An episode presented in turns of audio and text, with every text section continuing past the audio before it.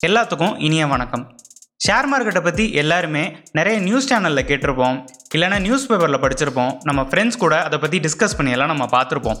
ஆனால் எல்லாத்துக்குமே ஷேர் மார்க்கெட்னா என்ன அப்படின்ற ஒரு தெளிவு இருந்ததில்ல. இதில் நிறைய இன்வெஸ்ட் பண்ணுறவங்களுக்கு தான் அந்த தெளிவு இருக்கும். அதனால் இந்த ஷேர் மார்க்கெட்னா என்ன அப்படின்றத இந்த எபிசோடில் நம்ம தெளிவாக பார்க்கலாம். ஸ்டார்டிங்லேயே ஒரு வார்னிங் கார்டை போடுறேன். யாருமே இந்த ஷேர் மார்க்கெட்டை பற்றி தெளிவாக தெரியாமல் இன்வெஸ்ட் பண்ணாதீங்க. அனுபவம் ஆனதுக்கப்புறம் இதில் இன்வெஸ்ட் பண்ணுங்கள் அது எப்படி நான் இன்வெஸ்டே பண்ணாமல் எக்ஸ்பீரியன்ஸ் ஆகிறது அப்படின்ற கேள்வி உங்களுக்குள்ள கண்டிப்பாக இருக்கும்.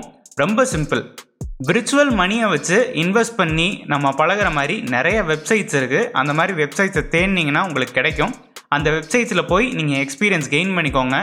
அதாவது எக்ஸ்பீரியன்ஸ் கெயின் பண்ணுறதுனா சும்மா ஒரு நாள் ரெண்டு நாள்லாம் கிடையாது. மாத கணக்கில் இல்லை ஒரு வருஷமாச்சு இதில் நீங்கள் எக்ஸ்பீரியன்ஸ் ஆனால் தான் ரியல் டைமில் நீங்கள் இன்வெஸ்ட்மெண்ட் பண்ணி அதாவது கொஞ்சம் கொஞ்சமாக இன்வெஸ்ட்மெண்ட் பண்ணி பழகும்போது சரியாக இருக்கும்.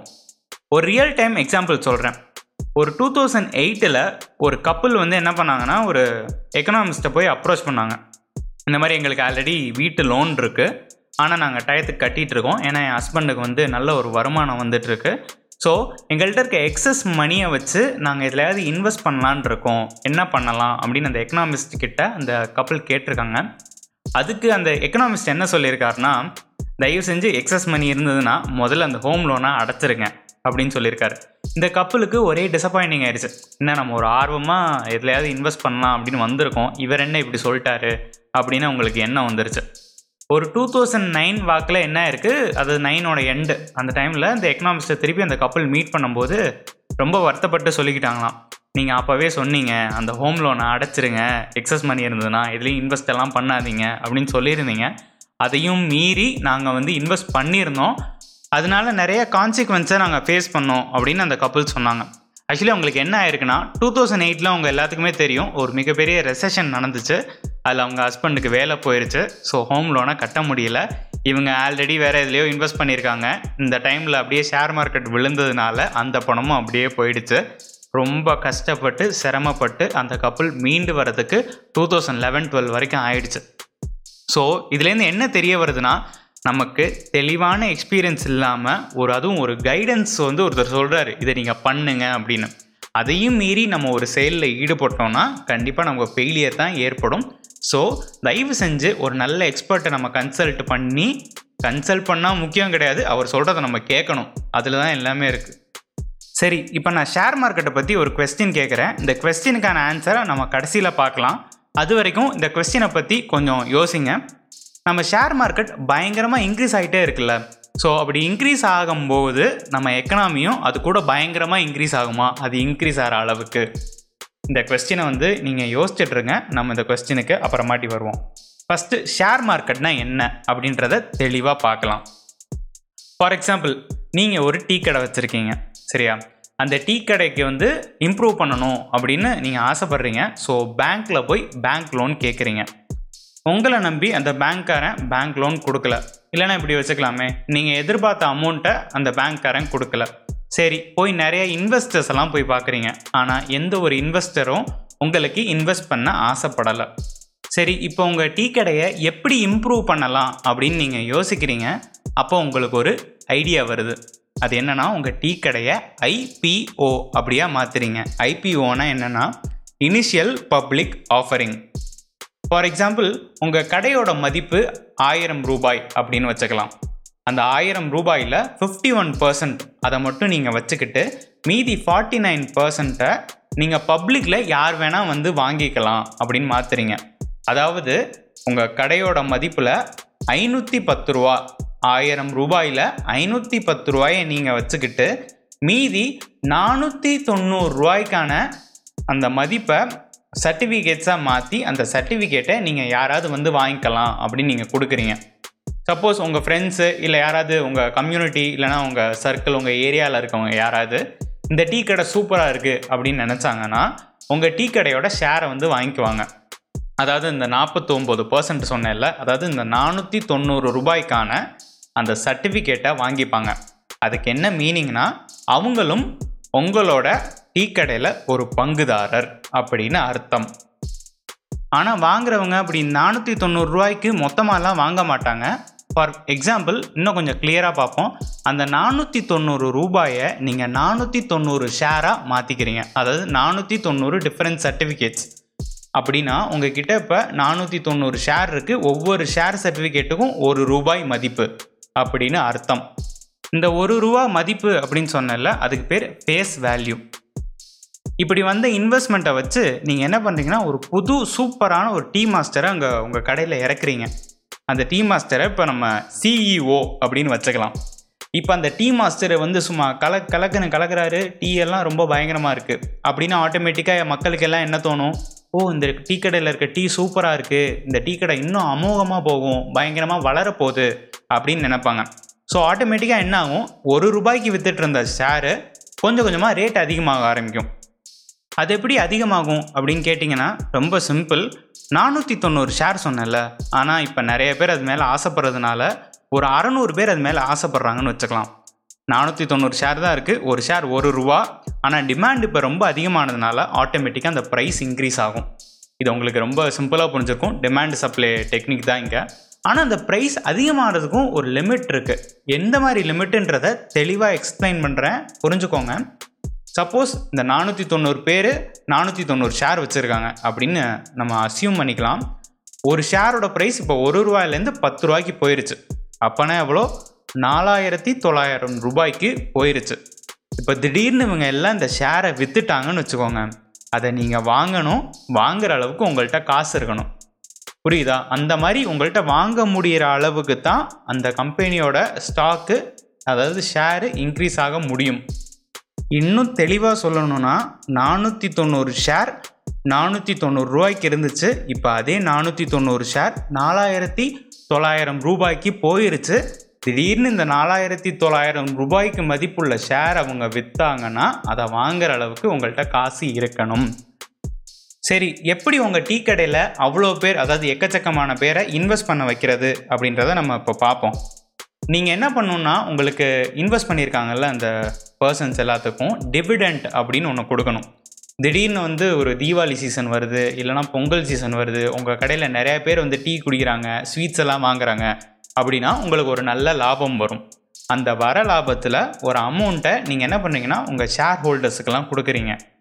அதாவது உங்கள் ஷேர்லாம் வச்சுருக்காங்கல்ல அவங்களுக்கெல்லாம் கொடுக்குறீங்க அதுக்கு பேர் தான் டிவிடெண்ட் உங்களுக்கு லாபம் வரும் பொழுது அந்த லாபத்தை உங்கள் ஷேர் ஹோல்டர்ஸோட பகிர்ந்துக்கிறீங்க. சரி இன்னொரு வழி.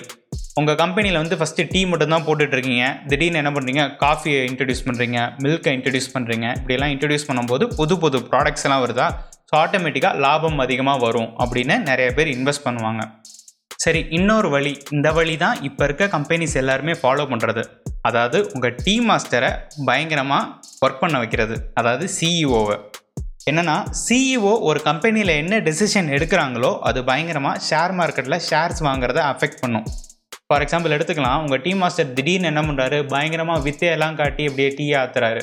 ஆட்டோமேட்டிக்காக என்ன பண்ணுவாங்க? பீப்புளெலாம் அதை அட்ராக்ட் ஆகி அவர்கிட்ட டீயை வாங்குவாங்க. ஆட்டோமேட்டிக்காக மக்களுக்கெல்லாம் என்ன தோணும்? ஓகே இந்த கம்பெனியில் நிறைய பேர் போய் டீ குடிக்கிறாங்க. ஏன்னா இந்த சிஇஓ அதாவது உங்கள் டீ மாஸ்டர் பயங்கரமாக டீ ஆத்துறாரு. அப்படின்ற இந்த செய்தி நிறையா பரவ பரவ நிறைய இன்வெஸ்டர்ஸ் வந்துக்கிட்டே இருப்பாங்க. இது ஒரு பயங்கரமான சூட்சமம்.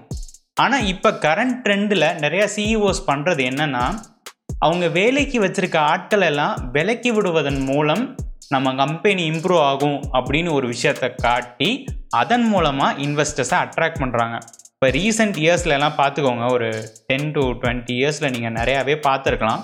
நிறையா பேர் இந்த கம்பெனியில் வேலை பார்க்குற கீழே இருக்கவங்க இல்லை மிடில் லேயர்ஸில் இருக்கவங்களெல்லாம் விலக்கி விட்ருவாங்க அதாவது ரெசஷன் மாதிரி கொண்டாந்து அவங்கள வெளியில் தள்ளி அதன் மூலமாக தங்கள் கம்பெனியோட ப்ராஃபிட்டை கொஞ்சம் அதிகமாக வச்சுப்பாங்க. இதுக்கு மேஜர் ரீசன் என்னென்னா இப்படி வச்சுக்கிறதுனால நிறையா இன்வெஸ்டர்ஸ் இதில் வருவாங்க. நீங்கள் கீனாக அப்சர்வ் பண்ணி பாருங்கள் எந்த கம்பெனிலலாம் அவங்க ஆளுங்களை விலக்கி விடுறாங்களோ அதாவது வேலையை விட்டு தூக்குறாங்களோ அவங்களோட ஷேர் ப்ரைஸ் எல்லாம் பயங்கரமாக இன்க்ரீஸ் ஆகும் கொஞ்ச நாள்லே ஒரு ஸ்டாட்டிஸ்டிக்ஸ் படி என்ன சொல்கிறாங்கன்னா ஆயிரத்தி தொள்ளாயிரத்தி எழுபத்தி ஆறில் ஒரு ஆவரேஜான சிஇஓ ஆவரேஜான சம்பளம் வாங்குறவங்களோட டுவெண்ட்டி டூ டைம்ஸ் அதிகமாக சம்பளம் வாங்கியிருக்காங்க அப்படின்னு சொல்கிறாங்க ஆனால் இதே டூ தௌசண்ட் சிக்ஸ்டீனில் ஒரு ஆவரேஜான சிஇஓ ஆவரேஜாக சம்பளம் வாங்குறவங்கள விட இரநூத்தி எழுபத்தி ஒரு மடங்கு அதிகமாக சம்பளம் வாங்குறாங்க. இவ்வளவு சம்பளம் வாங்குறதுக்கான முக்கியமான ரீசன் இவங்க எடுக்கிற டெசிஷன்ஸ் ரொம்ப முக்கியமாக இதில் பாதிக்கும். அதாவது உங்கள் டீ மாஸ்டர் டீ ஆத்துறதுல தான் உங்கள் டீ கடையோட மொத்த லாபமே அடங்கியிருக்கு. உங்கள் லாபத்தினால தான் நிறைய இன்வெஸ்டர்ஸ் வந்து குவிவாங்க. அப்படி இன்வெஸ்டர்ஸ் குவியறதுனால இன்னும் அதிகமாக உங்கள் கம்பெனிக்கு ஃபண்டு வரும். அந்த ஃபண்டை வச்சு இன்னும் அதிகமாக உங்கள் கம்பெனியை இம்ப்ரூவ் பண்ணுவீங்க. இது ஒரு சைக்கிள் மாதிரி. நீங்கள் இம்ப்ரூவ் பண்ண இன்வெஸ்டர்ஸ் வர காசை கொடுக்க இப்படியே பயங்கரமாக இன்க்ரீஸ் ஆகி போய்கிட்டே இருக்கும். ஒரு இடத்துல டமால் அப்படின்னு வெடிச்சிடும் அதுக்கு பேர் தான் bubble bust stock market bubble bust அப்படின்னு சொல்லுவாங்க. அது என்னன்னு இப்போ பார்ப்போம் ஆனால் ஆர்கானிக்காக இம்ப்ரூவ் ஆகிற கம்பெனிஸுக்கெல்லாம் இந்த பாதிப்பு ஏற்படுத்தாது. சில கோல் மால்லாம் பண்ணுறாங்கல்ல அதாவது மோஸ்ட்லி இந்த இதில் கோல் மால்லாம் இந்த சிஇஓஸ் தான் பண்ணுவாங்க. அதாவது உங்கள் டீ மாஸ்டர் தான் பண்ணுவார். அது எப்படின்னு நான் இப்போ சொல்கிறேன் இப்போ அந்த டீ மாஸ்டர் என்ன பண்ணுறாரு நிறையா மக்கள்லாம் வரணும். ஆனால் நமக்கு ப்ராடக்ட் வந்து கொடுக்கும்போது அதாவது உங்கள் டீயை கொடுக்கும்போது அதில் என்ன பண்ணுறாரு தண்ணியை கலந்து விட்றாரு. ஸோ தட் ஆட்டோமேட்டிக்காக உங்கள் ரா மெட்டீரியல்ஸ் வாங்குறீங்களா? இந்த டீ தூள் வாங்குறதா இருக்கட்டும் பால் வாங்குறதா இருக்கட்டும் அது கொஞ்சம் குறையும். அதனால் லாபம் வரும். இதனால் டிவிடன்ஸ் எல்லாம் கொடுக்கலாம். அப்படின்னு ஷேர் மார்க்கெட்டை மைண்டில் வச்சுக்கிட்டு அதாவது உங்கள் ஷேர் ஹோல்டர்ஸை மைண்டில் வச்சுக்கிட்டு அவர் வேலை பார்க்குறாரு அப்படின்னு வச்சுக்கலாம். ஏன்னா அப்படி வேலை பார்த்தா தான் நீங்கள் அந்த சிஇஓ வச்சுப்பீங்க. அந்த டீ மாஸ்டரை வச்சுப்பீங்க. என்ன காரணம்னா உங்கள் டீ மாஸ்டர் எந்த அளவுக்கு பயங்கரமாக வித்த காட்டுறாரோ அந்த அளவுக்கு தான் ஷேர் இன்வெஸ்டர்ஸ் உங்ககிட்ட வருவாங்க. கோல்மால் நம்பர் ஒன்னாக நம்ம வச்சுக்கலாம். கோல்மால் நம்பர் டூ என்ன தெரியுமா பண்ணுறாரு உங்ககிட்ட வேலை பார்க்குற அந்த சர்வர் பசங்க அவங்கெல்லாம் இருப்பாங்கல்ல அவங்க எல்லாம் ஒன்று ரெண்டு பசங்களை வந்து வெளியில் அனுப்பி விட்றாரு. ஸோ தட் அந்த சம்பளம் மிச்சமாகும் அப்படின்ற ஒரு காரணத்தினால. ஸோ இது மிச்சமாகிறதுனால இன்னும் கொஞ்சம் இன்வெஸ்டர்ஸ் வராங்க அப்படின்னு வச்சுக்கலாம். அதுக்கடுத்து இன்னொரு கோல்மால் நம்பர் த்ரீ பண்ணுறாரு அது என்ன கோல்மால்னா உங்கள் கம்பெனி ஷேரில் ஒரு முக்காவாசியை அவரே வாங்கி வச்சுக்கிட்டு அந்த காவாசிக்கு பயங்கரமான ஒரு டிமாண்டை கிரியேட் பண்ணி விடுறாரு. இந்த ட்ரிக் பயங்கரமாக இருக்குல்ல? ஸோ இப்படி பண்ணுறதுனால அந்த டிமாண்டுக்கு அடிச்சுக்கிட்டு ஷேர் ப்ரைஸ் ரொம்ப அதிகமாகும். ஸோ தட் இன்னும் அதிகமாக இன்வெஸ்டர்ஸ் அதிக பணத்தை கொண்டாந்து உங்ககிட்ட போடுவாங்க. இந்த மூணு கோல்மாலும் இப்போ பேசிக்காக எடுத்துக்கலாம். இது பேசிக் கோல்மால்ஸ் இந்த கோல்மால்லாம் இந்த சிஇஓ பண்ணுற காரணத்தினால் பல நாள் திருடன் ஒரு நாள் அகப்படுவான் அப்படின்ற மாதிரி ஒரு நாள் இது கொஞ்சம் கொஞ்சமாக லீக் ஆகி கசிஞ்சு இந்த கம்பெனி வந்து ஒரு மாதிரி ஆகுதுன்ற மாதிரி பேச்செல்லாம் ஏற்பட்டு திடீர்னு பயங்கரமாக ஏறிக்கிட்டு இருந்த உங்கள் ஷேர் அதல பாதாளத்துக்கு சென்றுவிடும். இதுதான் எல்லாத்துக்கிட்டையும் நடக்கிறது. இதில் எப்படி இன்வெஸ்டர்ஸ்லாம் இன்வெஸ்ட் பண்ணி மாட்டிக்கிறாங்கன்னு சொல்கிறேன் இந்த மாதிரி சில உண்மைகள்லாம் உங்கள் டீ மாஸ்டர் பண்ணுற கோல்மால்லாம் தெரியாத அந்த இன்வெஸ்டர்ஸ் பாவம். ஒரு பயங்கரமான ரேட் இன்க்ரீஸ் ஆகிட்டு இருக்கு இன்னும் பயங்கரமாக இந்த கம்பெனி போகும். அது இதுன்னு ஆசைப்பட்டு இன்வெஸ்ட் பண்ணாங்கல்ல காசு. அதெல்லாம் படார்னு போயிடும் இதுக்கு இந்த ஷேர் மார்க்கெட் விழுகிறதுக்கு இந்த இன்ஃபர்மேஷன் லீக் ஆகுது. அதனால நிறைய பேர் டீ இன்வெஸ்ட் பண்ணுறாங்க அதாவது ஷேர்ஸை விற்கிறாங்க அப்படின்றது மட்டும் கிடையாது. ஆட்டோமேட்டிக்காக உங்ககிட்ட வாங்குறவங்கெல்லாம் கொஞ்சம் திருப்தி இல்லாமல் போயிடுவாங்க இந்த டீ வாங்குறாங்கல்ல நீங்கள் தண்ணி கலக்கிறதுனால ஆட்டோமேட்டிக்காக என்ன ஆகும் டீ குடிக்கிறவங்களுக்கு அந்த டேஸ்ட் பிடிக்காமல் போகும். ஸோ வரமாட்டாங்க. நிறைய பேர் வேலை இல்லாமல் தூக்கிட்டீங்கள ஸோ வந்து ஒருத்தர் பப்ஸு சாப்பிட்லான்னு உட்காந்துருக்காரு அவருக்கு சர்வ் பண்ண வந்து ஆள் இல்லை அப்படின்னா அந்த கடைக்கு அவர் திருப்பி வரமாட்டார். ஸோ கம்பெனி லெவல்லையும் உங்களுக்கு அதில் பாதாளமான ஒரு அடி ஏற்படுது. அதனாலேயும் உங்கள் கம்பெனியோட லாபம்லாம் குறைஞ்சு ரொம்ப கம்மியாயிரும். இதெல்லாம் தான் மேஜர் ரீசன்ஸ் ஒரு ஷேர் விழுவதற்கு. சரி இதுலேருந்து நீங்கள் என்ன தெரிஞ்சுக்கிட்டீங்க? அப்படின்னு கேட்கலான்னா ஒரு கம்பெனியில் நீங்கள் இன்வெஸ்ட் பண்ணுறீங்கன்னா அந்த கம்பெனியை பற்றி டாப் டு பாட்டம் தெளிவாக தெரிஞ்சிருக்கணும். முக்கியமாக அந்த கம்பெனியோட சிஇஓவை பற்றி நல்லா விசாரித்து அவரோட கேரக்டரிஸ்டிக்ஸ் என்ன அவர் கம்பெனியில் இது வரைக்கும் என்னெல்லாம் பண்ணியிருக்காரு அப்படின்லாம் பார்க்கணும். பேரன் பஃபட் தெரியும்னு நினைக்கிறவங்க எல்லாத்துக்குமே அவர் தான் உலகத்தின் தலை சிறந்த ஒரு கோடீஸ்வரர். அவர் ஷேர் மார்க்கெட்டில் இன்வெஸ்ட் பண்ணி தான் இவ்வளோ பெரிய கோடீஸ்வரர் ஆனார். அது எல்லாத்துக்குமே தெரிஞ்சிருக்கும். அவர்லாம் ஒரு ஷேரில் இன்வெஸ்ட் பண்ண போகிறாருனா அந்த கம்பெனியை பற்றின மொத்த டீட்டெயில்ஸ் எல்லாத்தையும் வாங்கிடுவார் பேலன்ஸ் ஷீட்டெல்லாம் வாங்கி பார்த்துருவாரு. சிஇஓ பற்றி பயங்கரமாக ஆராய்ச்சி பண்ணிடுவார் ஒரு மேஜரான ரொம்ப அதிகமான ஒரு கம்பெனியில் ஒரு ஷேரை வாங்கிட்டாருன்னா போர்ட் ஆஃப் டைரக்டர்ஸில் அவரோட ஆளே ஒருத்தரை உட்கார வச்சிருவார். எப்படி இந்த போர்ட் ஆஃப் டைரக்டர்ஸ்லாம் உட்கார வைக்கலாம்னா ஒரு கம்பெனியோட டுவெண்ட்டி ஃபைவ் பர்சன்ட் இல்லை தேர்ட்டி தேர்ட்டி ஃபைவ் பர்சன்ட் ஷேர்ஸை நீங்கள் வாங்கிட்டீங்கன்னா உங்களுக்கு அந்த உரிமை இருக்கும். போர்ட் ஆஃப் டைரக்டர்ஸில் நீங்களே போய் உட்காரலாம். இல்லை நீங்கள் சொல்கிற ஒரு ஆளை அவங்க வச்சுப்பாங்க. பட் எல்லா கம்பெனிக்கும் இப்படின்னு சொல்ல முடியாது. இட் டிபெண்ட்ஸ் சரி ஷேர் மார்க்கெட்டில் ஒரு கம்பெனியோட ஷேர் இன்க்ரீஸ் ஆகுமா டிக்ரீஸ் ஆகுமா இந்த விஷயங்களெல்லாம் தெரிஞ்சுக்கிறதுக்கு என்ன பண்ணலாம் அப்படின்னு யோசிச்சிங்கன்னா ரொம்ப சிம்பிள் நிறைய அனாலிசிஸ் மெத்தட்ஸ் எல்லாம் இருக்குது security analysis technical analysis market அனாலிசிஸ்லாம் இருக்குது இந்த டெக்னிக்கல் அனாலிசிஸ் பார்த்தீங்கன்னா full and full statistical methods அதில் அந்த மூவிங் ஆவரேஜ்னு ஒரு மெத்தட் இருக்குது அப்புறம் ஸ்டொக்காஸ்டிக்ஸ் இருக்குது அப்புறம் ஆர்எஸ்ஐ இருக்குது இந்த மாதிரி நிறைய மெத்தட்ஸ் இருக்குது அதெல்லாம் நீங்கள் அந்த கிராஃபிக்கல் மெத்தட்ஸ்லாம் பார்க்கும்போதோ இல்லை சார்ட்ஸ் எல்லாம் பார்க்கும்போதோ இந்த கேண்டில் ஸ்டிக்ஸ் சார்ட்ஸ்ன்னு சொல்லுவாங்க இதெல்லாம் பார்க்கும்போதோ இதை பற்றி நீங்கள் ப்ரிடிக்ட் பண்ண முடியும். இந்த ஷேர் அதிகமாக போகுமா கம்மியாக போகுமா அப்படின்லாம்.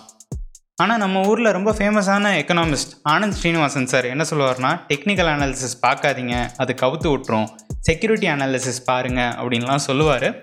இது எல்லாமே பார்த்தீங்கன்னா அவங்கவுங்களோட அனாலிசிஸ் மெத்தட்ஸ் அவங்கவுங்களுக்கு பயங்கரமாக ஒர்க் அவுட் ஆகும். அதோட நீங்கள் ஒரு ஷேரில் இன்வெஸ்ட் பண்ண போகிறீங்கன்னா எந்த மெத்தடை யூஸ் பண்ணி அனாலிசிஸ் பண்ணுறீங்க உங்களுக்கு அது சூட் ஆகுதா? அந்த மாதிரி விஷயங்கள்லாம் இருக்குது அது இப்போ நான் பேசும்போது உங்களுக்கு தெளிவாக புரியுமான்னு எனக்கு தெரியல. பட் இதில் நீங்கள் ஃப்யூச்சரில் இன்வெஸ்ட் பண்ணணும் அப்படின்லாம் இன்ட்ரெஸ்ட் இருந்துச்சுன்னா கண்டிப்பாக இதை பற்றி டீட்டெயில்டாக படிச்சுக்கோங்க.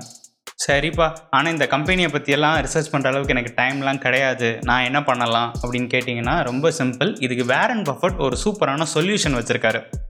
இண்டெக்ஸ் ஃபண்ட்ஸ் இண்டெக்ஸ் ஃபண்ட்ஸ்னால் என்னென்னா ரொம்ப சிம்பிள் ஒரு குரூப் ஆஃப் ஷேர்ஸ் எல்லாம் கம்பைல் பண்ணி ஒரே ஷேராக வச்சுருப்பாங்க. அதுக்கு பேர் தான் இண்டெக்ஸ் ஃபண்ட் இந்த ஃபேமஸான இண்டெக்ஸ் ஃபண்டில் ஒரு ரெண்டு இண்டெக்ஸ் ஃபண்ட் சொல்கிறேன் S and P five hundred S and P five ஹண்ட்ரட்னா உலகத்தின் தலை சிறந்த ஐநூறு கம்பெனிகளின் தொகுப்பு. அதாவது இப்போ எஸ்என்பி ஃபைவ் ஹண்ட்ரடில் ஒரு ஷேர் நீங்கள் வாங்கினீங்கன்னா அந்த ஒரு ஷேரை டிவைட் பண்ணி அந்த ஃபைவ் ஹண்ட்ரட் ஷேர்ஸில் அவங்க இன்வெஸ்ட் பண்ணுவாங்க. ஸோ ஆட்டோமேட்டிக்காக ஒரு கம்பெனி கம்மியானாலும் இன்னொரு கம்பெனி அதிகமானாலும் ஒரு கிராஜுவலான ஒரு இன்க்ரீஸ் உங்களுக்கு ஐநூறு ஷேர்லையும் இன்வெஸ்ட் ஆகிருக்கிறதுனால இருக்கும். இன்னொன்று பார்த்தீங்கன்னா டவ் டவ் தேர்ட்டி அதாவது தலை சிறந்த ஒரு முப்பது கம்பெனிகளின் தொகுப்பு. இந்த மாதிரி நீங்கள் இண்டெக்ஸ் ஃபண்ட்ஸில் இன்வெஸ்ட் பண்ணுறதுனால ஒரு கம்பெனியில் உங்கள் ஷேர் இருக்காது. நிறைய கம்பெனியில் அப்படியே டிவைட் ஆகியிருக்கும் ஸோ ஆட்டோமேட்டிக்காக ஒரு லாஸ் அந்த மாதிரிலாம் சில கம்பெனிகளுக்கு ஏற்படும். நார்மலாக நடக்கிறது தான். அப்படி இருந்தாலும் மற்ற கம்பெனியில் வந்து லாபங்கள் வரும். அதனால உங்களோட இன்க்ரீஸ் வந்து கிராஜுவலாக இருக்கும். அதாவது ஷேரோட இன்க்ரீஸ் ஒரு கிராஜுவலாக இருக்கும். இன்க்ரீஸ் ஆகிட்டே போகிறதுனால உங்களுக்கும் ஒரு நல்ல லாபம் கிடைக்கும். சரி நான் ஆரம்பத்தில் ஒரு கொஸ்டின் கேட்டிருந்தேன். அதாவது ஷேர் மார்க்கெட் பயங்கரமாக இன்க்ரீஸ் ஆகிட்டே இருந்ததுன்னா எக்கனாமியும் அது கூட சேர்ந்து பயங்கரமாக இன்க்ரீஸ் ஆகிற மாதிரி இந்த மீடியாலாம் பயங்கரமாக பூஸ்டிங்காக பேசுவாங்க. அது உண்மையா? அப்படின்னு கேட்டிருந்தேன். ஆனால் அதுக்கான பதில் என்னென்னா உண்மையிலே அப்படி கிடையாது. ஷேர் மார்க்கெட் நான் பபுள் சொன்னேன்ல பபுள் இப்படியே மேலே போய் பஸ்ட் ஆயிருண்டமான்னு அதே மாதிரி தான் இந்த ஷேர் மார்க்கெட்டில் அப்படியே நம்ம காசு மேலே போட்டு போட்டு போட்டு ஒரு ஷேரை ஏற்றி விட்டு ஏற்றி விட்டு ஏற்றி விட்டு ஒரு இடத்துக்கு போய் வெடிச்சிரும். ஆனால் இந்த எக்கனாமி அதாவது நார்மல் ஜிடிபி பார்த்தீங்கன்னா அவ்வளோ மாதம்லாம் ஏறாது. அதற்கான கிராஜுவல் இன்க்ரீஸ் எப்போவுமே இருந்துகிட்டே இருக்கும். அதான் வந்து எக்ஸாக்டான ஆன்சர் சரி உங்களுக்கு வேறு ஏதாவது கேள்விகள் இருந்தாலோ இல்லை வேறு ஏதாவது என்கிட்ட சொல்லணும் அப்படின்னு ஆசைப்பட்டீங்கன்னா என்னோட இன்ஸ்டாகிராம் அக்கௌண்ட்டில் போய் நீங்கள் எனக்கு மெசேஜ் பண்ணலாம். சேவோ அர்ஜுன் என்னோட இன்ஸ்டாகிராம் அக்கௌண்ட் கிளாக் வாய்ஸ் மீடியாவையும் இன்ஸ்டாகிராமில் ஃபாலோ பண்ணுங்கள் ஃபேஸ்புக்கில் ஃபாலோ பண்ணுங்கள் டிக்டாக்ல ஃபாலோ பண்ணுங்கள் மணி ஹனியின் பயணம் தொடரும். Money honey with Seva Arjun produced by clock voice